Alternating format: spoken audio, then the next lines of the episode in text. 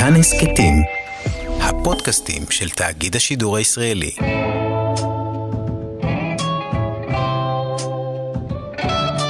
שלום יונתן קוטנר. שלום ניר גורלי. אנחנו בפרק 7 של יומן הצפייה, עונה ראשונה של סמוך על סול. בינגו, זהו שם הפרק. במסגרת הפרקים שמסתיימים ב-O. כן. אז זה אחד קל יחסית. נכון. הפרק תופס אותנו בדיוק במקום שבו סיימנו בפרק הקודם, וזה עם מייק. כן, אני אוהב את זה שאתה יודע, כאילו, אני לא חושב שאמרנו את זה בפודקאסט, אבל כאילו, בפרק הקודם כשהם עשו את הטריק הזה עם הקפה, אז כאילו אני ישר חשבתי, אוקיי, וואי, זה טריק כל כך שקוף, וגם הרי זה ברור שהוא יבין אחרי זה שהמחברת לא אצלו. ואהבתי את זה שהפרק הבא ישר מתייחס לזה. נכון, וגם התירוץ שהוא נותן, זה תירוץ נורא שקוף ומטופש, וזה באמת מרגיז את הבלש הצעיר, אבל אז קורה משהו מעניין, כן. ומייק אומר לג'ימי, תשאיר אותנו לבד, והוא מדבר עם הבלש המבוגר, כן. ופתאום אנחנו מבינים שדברים יותר מורכבים ממה שנראו לנו בפעם הקודמת. כן. אגב, טריק קצת מלוכלך של הסדרה. נכון. כי אם בלשוס מבוגרוס, הוא היה חבר של מייק, היה אפשר להראות לנו את זה קצת יותר, ולא לגרום לנו לחשוב שבאמת מנסים לתפוס את מייק, רק כדי שבסוף בסצנה אחת, בפרק אחרי, גידו אותו בעצם, אנחנו לא באמת מנסים לתפוס אותך מייק. כן. הוא פשוט צעיר והוא לא יודע. כן. אבל לא התכוונו באמת לתפוס אותך. נכון. רציתי אבל להגיד שבסצנה הזאת יש שורה אחת, יש שני רגעים שאהבתי, לא יודע אם שורות, לא יודע, כן. שהצעיר אומר למייק, hopefully whatever you are, didn't rub off on the rest of your family. שברור שהוא מדבר על סטייסי, אבל הסאבטקסט קשור גם למתי, והפרצוף של מייק די כאילו עושה את מעביר את התחושה, וגם אהבתי את כל הדיאלוג הקטן הזה בין השוטר המבוגר לבין מייק, במיוחד זה שזה מתחיל בזה שהוא עושה כל מיני כיתורים של זקנים על ג'טלג ועל האלטיטיוד וכל זה, כן. ששניהם נראה לי מזדהים עם התחושה, וגם שהוא אומר לו בסוף שהוא עוד לא למד ש-some rocks you don't turn over. כאילו יש שם איזה מין, יש משהו כן יפה במין תחושה הזאת שלה, כאילו שהם שני שוטרים מבוגרים ומרירים, והיפים שפשוט מקבלים את זה שיש שחיתות בעולם וכאילו מה לעשות, וגם מקבלים את זה, כן. וגם מקבלים את זה שלפעמים צריך לפתור אותה בדרכים לא קונבנציונליות. היה בזה חן, כן. הסיפור מסתיים בשאלה, הייתי אומר חצי פתוחה, אבל אני לא יודע עד כמה באמת פתוחה, שהם אומרים שהם בעצם ילכו לסטייסי כדי לראות אם יש לה מה להגיד, ומייק אומר זה בידיים שלה, זה לא, אני כאילו, לנו כזה אומר, אני את שלי עשיתי, ובוא נראה, כאילו, I honestly don't know, כאילו, מה היא תגיד, וזה יפה, כי הרי אנחנו נשארנו את סטייסי בפרק הקודם עם השאלה של can you live with it, ובעצם אנחנו צריכים לסמוך על זה, שסטייסי לא תלשין על מייק. כן. עכשיו, אנחנו יודעים שהיא לא, נראה לי, נכון? אנחנו יודעים שהיא לא תלשין על מייק, אני בעצם פתאום שואל את עצמי את השאלה הזאת. אז זה ברור לנו, כאילו, שמייק לא ילך לכלא, כי אנחנו יודעים שמייק נשאר בעל בקרקי. כן. אני לא רוצה לספיילר יותר, אתה צודק, כאילו, אנחנו יודעים שמייק כנראה לא הולך לכלא, אבל בלי לספיילר יותר מדי, אני כן רוצה להגיד שזה מרגיש לי כאילו שהפרק הזה משאיר את השאלה הזאת קצת פתוחה. זאת אומרת, גם נשאלת השאלה של האם סטייסי תגיד משהו, וגם הדיאלוג בינו לבין ג'ימי, כשג'ימי אומר לו, תשמע, אתה תצטרך אותי כדי לייצג אותך אם הדבר הזה יתפתח, קצת רומז לזה שמשהו הולך לקרות עם הדבר הזה. גם אם מצד שני, יש פה גם סגירות של הסיפור בזה שהשוטר אומר, כאילו, תשמע, אם סטייסי לא תגיד כלום, אנחנו לא נמשיך עם זה. זה it ends here, כאילו. טוב, אז בואו תחכו איתנו לסוף התוכנית, ובסוף התוכנית אנחנו ניתן עוד כמה מילים על האם הסיפור הזה ממשיך או לא. כן, כן. What's all this? It's just some case files. I'm out of room at the office. I don't want to leave them in the car. There's a lot of sensitive information. You're not planning to leave them here? Yeah, I don't know, Jimmy. Just be for a little while, okay? I'm practically sleeping on these things back at my place. Business is that good? It's booming. Streets of gold. Yeah, I'll get these out of here as quick as I can. I just need to file the 413s on some of these wills, and I'll be out of your hair. 413s? Personal property statements. You mean 513s? Yeah, sorry. I'm just working with these seniors. Maybe the dementia's contagious, huh?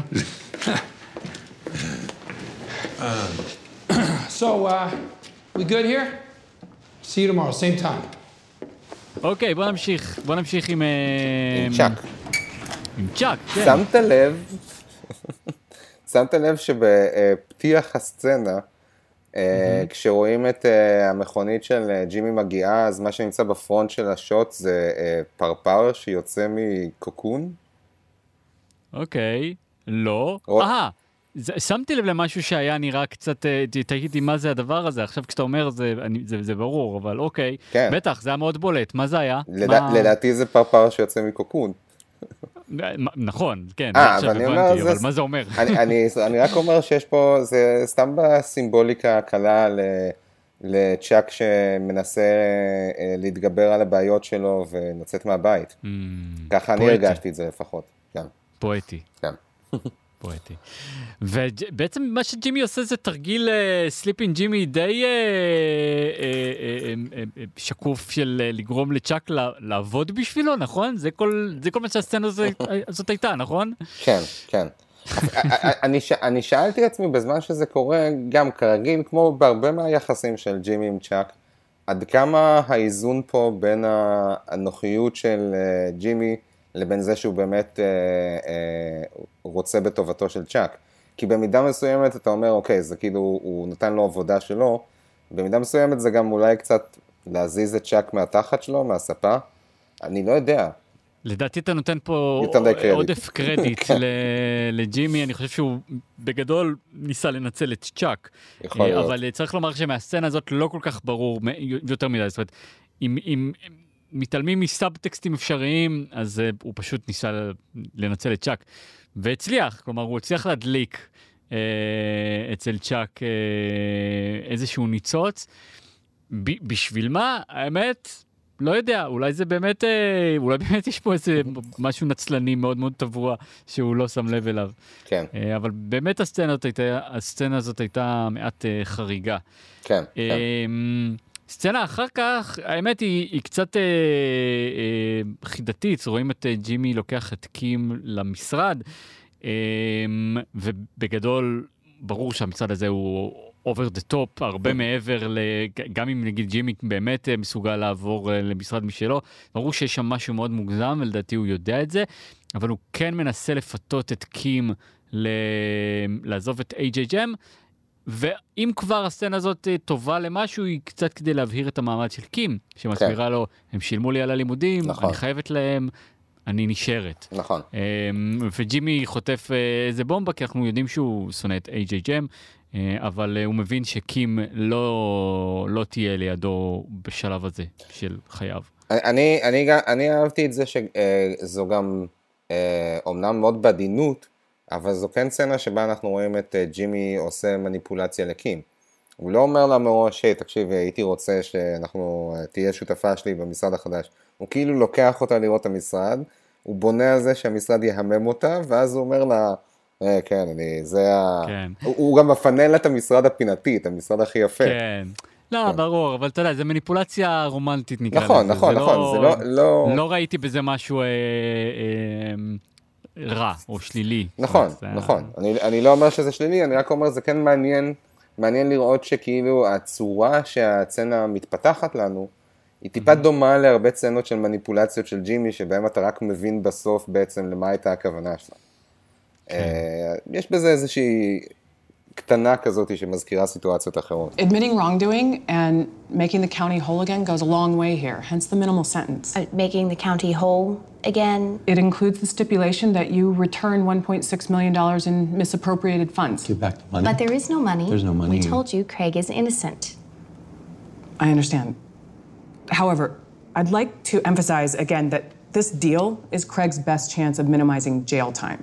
You're telling us there are drug dealers and murderers walking the streets, but instead of going after them, they want to put an innocent man in jail. There's no other way? I'm sorry, I think under the circumstances, this is your best option. Murderers and rapists, and this is how they... Okay, there is no money. There never was. You have to take this to trial. Look, you have a difficult, but nevertheless straightforward choice to make here. On one hand, you give up the money. I just told you there is no money. Plead guilty. It's painful, I know. And go to jail for a year and a half. But your other choice, that is no choice at all. If you go to trial, you'll most likely lose. And Craig goes to prison for decades. Your children will grow up seeing their dad through bars on visiting day. I know what I do. ואחר כך אנחנו פוגשים שוב את הקטלמני מתגעגעתה. האמת שכן. תשמע, יש אלמנט קומי בזוג הזה, אבל זה קומי טרגי. נכון. אנחנו פוגשים אותם יחד עם קים במשרד של HHM, והיא מסבירה להם שבעצם האופציה הכי טובה שלהם לצאת מזה, זה עם קרייג יבלה 1.5 שנה בכלא, והם יצטרכו להחזיר את כל הכסף. אני מת על זה שהתגובה שלהם זה, קודם כל קרייג אומר, give back the money, ואז בעצם אומרת, there is no money, ואז קרג אומר, there is no money. כן, לא, בכלל היחסים בין בצי לקרג, הערה קטנה, אם כבר הזכרת את זה, בסצנה אחר כך שרואים אותו עם ג'ימי, אז רואים אותם עם ג'ימי, אז באה מלצרית שואלת, אתם רוצים קפה? ורואים את בצי, ואומרת, לא, ורואים את קרג כזה עם הכוס למעלה כזה, מובס ומושפל. אין מה לעשות, זה מצחיק, אבל זה חשוב לסוף הסצנה, כל זה חשוב לסוף, כאילו, של הסיפור שלהם. בשלב הזה, כשהם עם קים, אני זאת יודעת, דבר מאוד מעניין. שמת לב איך קים ממש מחכה את המימיקה של האווארד? ממש אחד לאחד, היא מדברת אליהם כמו האווארד. פשוט, ואם לא זאת הלב, תצפה בזה, זה מצחיק. כאילו, היא ממש נכנסת לנעליים שלו. זה מעניין שאתה אומר את זה, כי אני כן חושב שאני חשבתי על זה, פשוט בצורה, היא משלבת ידיים, נכון, על השולחן, והיה בזה משהו שקצת הזכיר לי אותו. אתה צודק. לא, רגע, היא מדברת אליהם בצורה, זה מעניין. היא ממש מנסה להיות האווארד. אני חושב, אגב, אם כבר... טוב, אתה יודע מה, זה לא באמת ספוילר לסוף. זה קצת מראה לנו שקים היא עדיין לא קים. נכון. היא עדיין לא קים. היא עדיין הפאפט של האווארד במובן מסוים, וזה לא הולך לה. זאת אומרת, היא מבינה או לא מבינה, זאת אומרת, או חובה על בשרה, כישלון. כן. והם עוזבים אותה, והיא נענשת. נכון. ואגב, הערה על זה שהיא נענשת, זאת הפעם הראשונה לדעתי בסדרה, בפרק 7, שהאווארד הוא אשכרה דוש. נכון. עד עכשיו הוא היה לכאורה דוש, בעיניים של ג'ימי אולי, אבל פה זה באמת היה מעשה דושי, כאילו וואלה, מה, לא יכולת להבין, לצאת נסיבות מקלות, להבין שהזוג הזה הוא קצת קוקו. אנחנו גם רואים את האווארד רץ אחריהם, ובצורה גם מאוד לא אופיינית מתחנן שהם יישארו, והם מסרבים, ובצי אומרת, אני אוהב שבצי אומרת לקרג, Don't look back, always in life, look forward. כשהם הולכים שם. כנראה שהיא קראה איזה ספר עזרה עצמית. לגמרי. שוב, זה קצת מזכיר את הדמות של קירסטן דאנס בפרגו. אבל בסדר, אני רוצה לחזור לבצי אחר כך, אבל אני רק אומר, אתה צודק, ואני לא יודע אם זה בדיוק קימי פאפט של האווארד, אבל זה כן מרגיש שאתה יודע, קימי עורכת דין צעירה בפירמה הזאת, היא נורא מרגישה שהיא צריכה להביע כל הזמן את כמה היא גרייטפול על מה שהם עשו בשבילה, ונשמע כאילו שהסיפור הזה של הקלרמנים זה כאילו מוסגר בתוך החברה, כאילו נותנים לה איזה צ'אנס לעבוד על תיק גדול, ואז כשדברים לא הולכים בסדר, אז ישר מענישים אותה, שזה אכן מאוד דושי. נכון, ומכאן אנחנו פוגשים את ג'ימי, קודם כל, הקטלמנים חוזרים לג'ימי, אבל זה עובר דרך הסצנה בבינגו. נכון, כן. שאולי נדבר עליה אחר כך, כי כשלעצמה היא לא כזאת חשובה, למרות שזה שם הפרק, ואז ג'ימי נפגש עם הקטלמנים, והם שמים אותו בעמדה לא נוחה. סוג של סוחטים אותו. הם סוחטים אותו, בדיוק. נכון, נכון, זה כאילו לא נוח, כי הוא כן רוצה לעזור לקים. כן. אבל הוא כן רוצה לדפוק את HHM. נכון. וכן מחזיקים, הם כן לקוח גדול, אבל הם כן מנסים לסחוט אותו, ויש שם כל מיני זרמים סותרים בתודעה של ג'ימי, שבאמת הוא לא יודע מה לעשות כל כך. כן, אני מאוד אהבתי בצנה הזאת, כשהוא הולך לשירותים ומתקשר לקים, ואז הוא אומר לה, שוב פעם יש לי משהו ששייך לך. כן.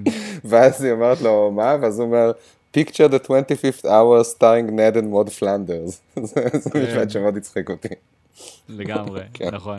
אגב, הוא אומר משהו ששייך לך, וגם בסוף הוא מביא להם אותה, כמו במתנה, כמו ארוזים במתנה, במכונית שלו. זאת אומרת, זה היה ממש מאוד מאוד יפה. כן. אז ג'ימי בדילמה. והוא אומר, חייבת להיות דרך, כאילו הוא אומר את זה אני לא זוכר, הוא אומר את זה לקים. כן, כן, בצנה שוב, אגב, בחניון כשהוא משנורר ממנה סיגריה. נכון, כשהוא מרגיש לו בנוח שהוא לוקח לה את התיקים של הקטלמנים. כן.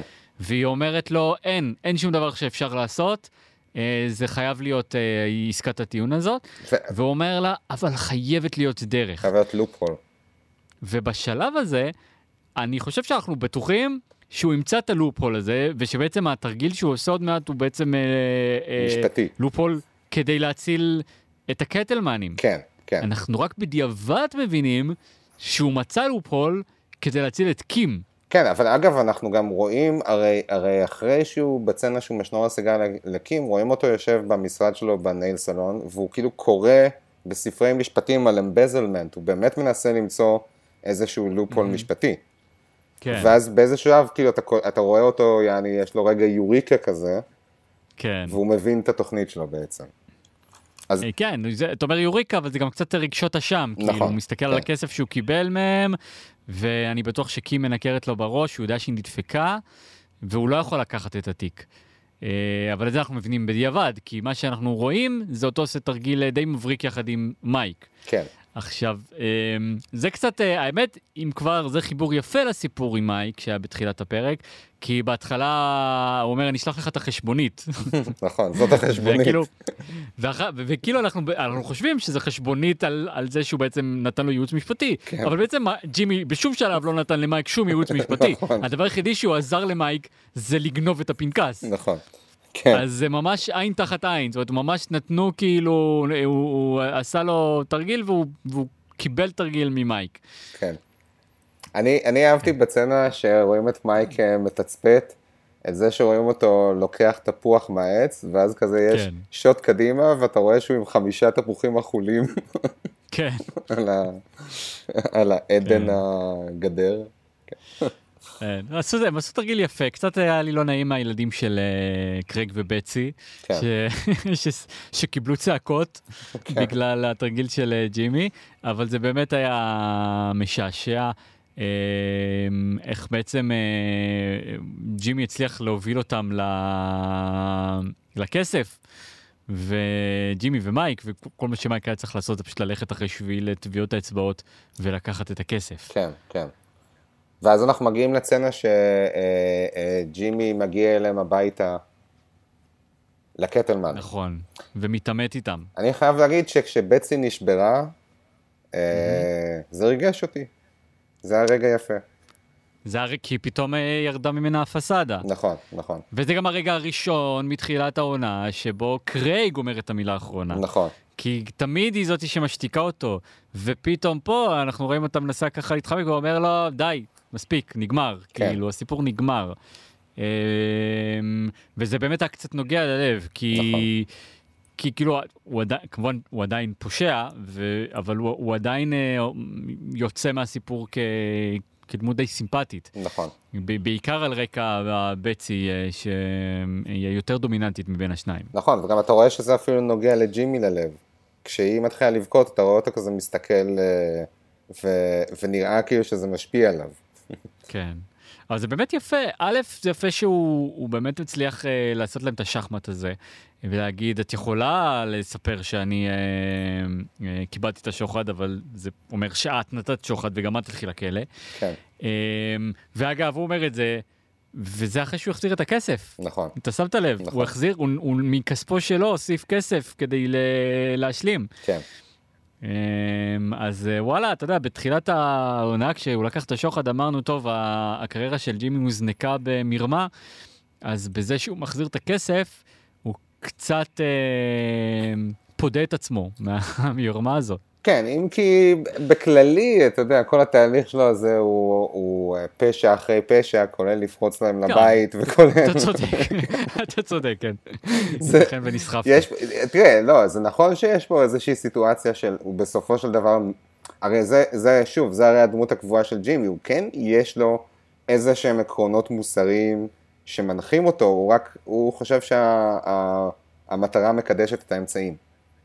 כן. הוא לא מושחת לגמרי, לפחות לא בשלב הזה, אבל הוא מוכן לעשות הרבה דברים לא חוקיים כדי להגיע למטרה הסופית הנכונה מבחינתו. נכון. כן. ואכן התרגיל הזה נגמר, הוא מצליח, הכסף בדרך אל התובע, מחוזי, והקטלמנים בדרך לקים. Yes. ושם, בחניון של HHM, יש שוט מאוד יפה של מתח, שאנחנו רואים את ג'ימי מוסר את הקטלמנים לקים, כן. ואנחנו רואים את ג'ימי עומד ולידו פח אשפה. ואנחנו, וזה ממש יצר איזה מתח של, הרי אנחנו רואים, ידענו פעם, מה קרה בפעם הקודמת של ג'ימי עם הפח אשפה. כן. והמתח הזה לא בא לידי ביטוי. כן. כלומר, ג'ימי מתאפק. רק בשביל לחזור למשרד המדומיין שלו, ולהתפוצץ שם. זאת אומרת, זה היה ממש מבוים יפה. נכון. כל המתח שחשבנו שיצא על הפח, יוצא בסוף על הדלת במשרד המדומיין, כשג'ימי מבין אתה יודע, אפשר לדבר על זה, אבל זה מבין. הוא עשה את הדבר הנכון, הוא הציל את קים מפיטורים, הוא פשוט מבין שהחלום שלו כנראה יצטרך לחכות. נכון, נכון. שזה החלום, אגב, גם לדפוק את HHM. נכון, נכון. כן, אני חושב שכאילו ג'ימי עשה את הדבר הנכון, והוא כואב את כאב על לעשות את הדבר הנכון ולא להשיג את מה שהוא באמת רוצה להשיג.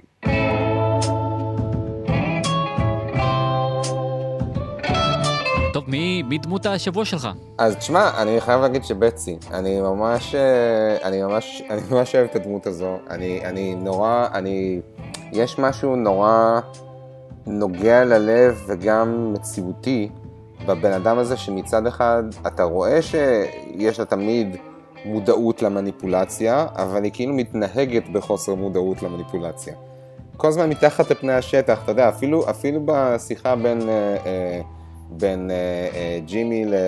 בינם לבין ג'ימי בדיינר, היא מדברת שוב ושוב על זה שקרג is innocent, אבל ברגע שכאילו ג'ימי לא זורם איתה, היא מזכירה לו את הריטיינר, אתה יודע, היא יוצא ממנה, אתה רואה שכאילו היא מתחת לפסדה הזאת, ברור לה שהיא עושה משהו לא חוקי, ושהיא סוחטת אותו. היה בזה משהו יש משהו בסוג הזה של דמות שמאוד נוגע לי, וגם הצנה הזאת שבסוף כשהיא נשברת הייתה מאוד יפה בעיניי. אז הייתי אומר שהיא דמות השבוע שלי, כן. כן, טוב, אני חושב שזה פעם נוספת שבה אין לי אלא להסכים איתך. ואתה יודע, לא רק בגלל שרוב הדמויות האחרות נתנו תצוגה מינורית. כן. ג'ימי לא בלט במיוחד, ומייק לא בלט במיוחד, וקים, אולי קצת קים, שוב, בעצם זה אתה יודע, נדבר על קים עוד מעט. קודם כל אני אתן לך רפרנס קטן. הכסף מתחת לכיור. אתה זוכר איפה ראינו את זה? רגע, שנייה. מתחת לכיור? לכיור של ג'סי. אשכרה. אוקיי. כן, זה רפרנס קטן, לא כזה חשוב גם, האמת. אם מצאתם רפרנסים מעניינים נוספים, תכתבו לנו בתגובות בקבוצת הפייסבוק שלנו. יפה. וזה הזמן באמת להזמין את הקטור, כדי להביא קצת, לדבר קצת ספוילרים להמשך. אז קודם כל אנחנו הבטחנו תשובה לשאלה האם הסיפור של מייק ממשיך, והתשובה היא לא. הוא פשוט לא ממשיך, זה פשוט נגמר כאן. כן, נכון, ואני שוב, אנחנו קצת, יכול להיות שאנחנו לא מסכימים על זה, אבל בתחושה שלי, יש פה את אחד מהרגעים האלה שבהם אני כן טיפה מרגיש את המקום הזה שבו, אתה יודע, הסדרה לא לגמרי כתובה מתוכנן מראש, כי לי זה הרגיש כאילו שהם בכוונה השאירו את הפתיל הלילה הזה פתוח, כי הם חשבו שהם אולי יחזרו אליו, ובסוף הם החליטו שלא. ולו רק בגלל שני דברים, אחד זה שזה לא מסתיים, בפשוט זה לא עומד להמשיך, אלא בזה שהשוטר אומר לו, אם סטייסי, וכאילו נשארת השאלה הפתוחה הזאת של סטייסי, ודבר שני, בזה שבצנה אחר כך ג'ימי ממשיך להגיד לו, תשמע, אתה תצטרך לספר לי מה קורה, אם אני אייצג אותך בבית משפט. אני מרגיש ששני הדברים האלה טיפה עשו איזשהו בילדאפ לזה שזה הולך לחזור חזרה, ויכול להיות שפשוט נטשו את זה כשהבינו שזה לא כזה מעניין.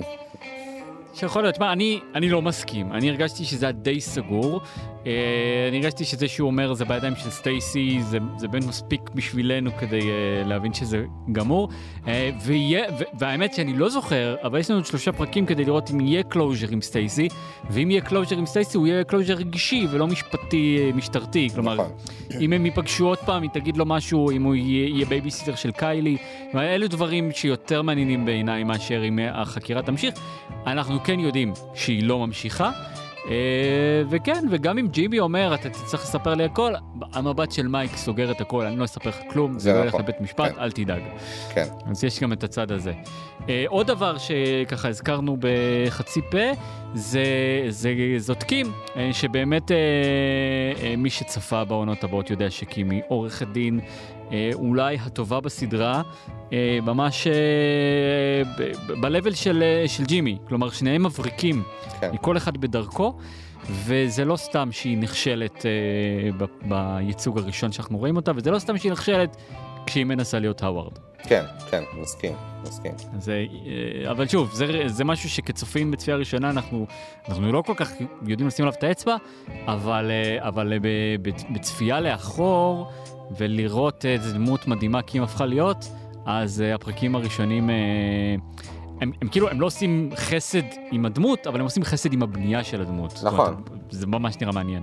וגם זה מאוד, אני חושב שהפרק הזה מאוד עוזר באיזשהו מקום להבין את המערכת יחסים המשולשת בין קים, האוורד וג'ימי. זאת אומרת, את זה שקים נמצאת שם בפוזיציה של קצת יותר מסטאז'רית, שממש רוצה לשאת חן בעיני המשרד, והאוורד מתייחס אליה אחרה, וג'ימי מהכיוון שלו רואה את כל זה, ומת גם לדפוק את האוורד וגם להוציא את קים משם. אני חושב שכשאנחנו רואים את הפרק הזה בפעם הראשונה, אנחנו עוד לא מבינים כמה כל הדינמיקה הזאת באה לידי ביטוי בהמשך, אבל היא בהחלט באה לידי ביטוי. ממש, נכון. הרי הם בסוף פותחים משרד ביחד, והוא מצליח לשכנע אותה לעזוב את האוורד, קוראים הרבה דברים בהמשך שבשלב הזה לא ברורים לנו, חוץ מזה שכמו שאתה אומר יש דינמיקה של שלישייה שכרגע קים עומדת באמצע בין ג'ימי ללדפוק את האוורד לחלוטין. כן, נכון. כנראה. דבר אחרון, אני חושב שראוי לדבר עליו, זה הבינגו. וזה סתם, יש את הזקנה שזוכה בבינגו, ולזקנה הזאת קוראים איירין. נכון. והיא סתם מדברת שם שטויות, ואנחנו ממשיכים הלאה, כי היא בכלל לא חלק מהעלילה של הפרק הזה, אבל זו אותה איירין שתניע את כל התביעה מול סנד פייפר, שתצוץ בפרקים הבאים. אז רגע, שאלה לי לך, זה קורה ממש בפרקים הבאים בעונה הזו? אני לא זוכר. אני לא זוכר בדיוק מתי זה קורה, כן, זה קורה בעונה הזו, כי העונה הזו מסתיימת בדילמה של ג'ימי, האם ללכת לעבוד אצל דייביס אנד מיין, ואני חושב שלעבוד אצל דייביס אנד מיין זה סביב סנד פייפר. אז אני מאמין שאנחנו נגלה את זה בפרקים הקרובים, אבל, כן, תשמע, זה הבינגו של, ג'ימי. אז זה מעניין, כי זה כבר פרק שני רצוף, שהוא, רגע, בעצם לא, לא, לפני שתי פרקים היה אלפיים שפרד בוי, נכון? נכון, וזה לא אותה מבוגרת, זה מישהי אחרת. נכון, נכון, אבל אני אומר, זה כבר שני פרקים רצוף שבהם יש סצנה שהיא מרגישה יחסית שולית בתוך הפרק, אבל זה שהטייטל של הפרק מתקשר אליה, רומז לך שיש לה יותר חשיבות ממה שאתה חושב. נכון. אז יכול להיות שכאילו חלק ממה שקורה זה שבאמת הם כאילו, אתה יודע, הם כותבים את העונה ומצלמים, ואז כשבעצם כל העונה מסתיימת, הם נותנים את הטייטלים לפרקים, ואז הם אומרים, רגע, בינגו, זה היה משהו שאנחנו רוצים כאילו להדגיש לקראת ההמשך, בשביל לתת איזשהו רמז. מעניין. יכול להיות, מעניין. מחשבה מעניינת, אבל ננסה בפרק האחרון, ננסה לחשוב על כל השמות ואיך הם מתחברים. יא. טוב, בשלב זה אנחנו נסגור את פרק הזה של יומן הצפייה סמוך על סול. כל הפרקים שלנו נמצאים באתר וביישומון כאן ובכל יישומוני ההסקטים. כל שבוע אנחנו גם נפגשים לדבר על הפרק בקבוצת הפייסבוק, מקום לדבר בו על סמוך על סול. נגיד תודה למורן צימרמן ויניב בריק. תודה מורן ויניב. על הניהול של הקבוצה הזו. ונגיד תודה גם לך יונתן קוטנר. תודה ניר גורלי. ניפגש בשבוע הבא. אמן. יאללה ביי. יאללה ביי.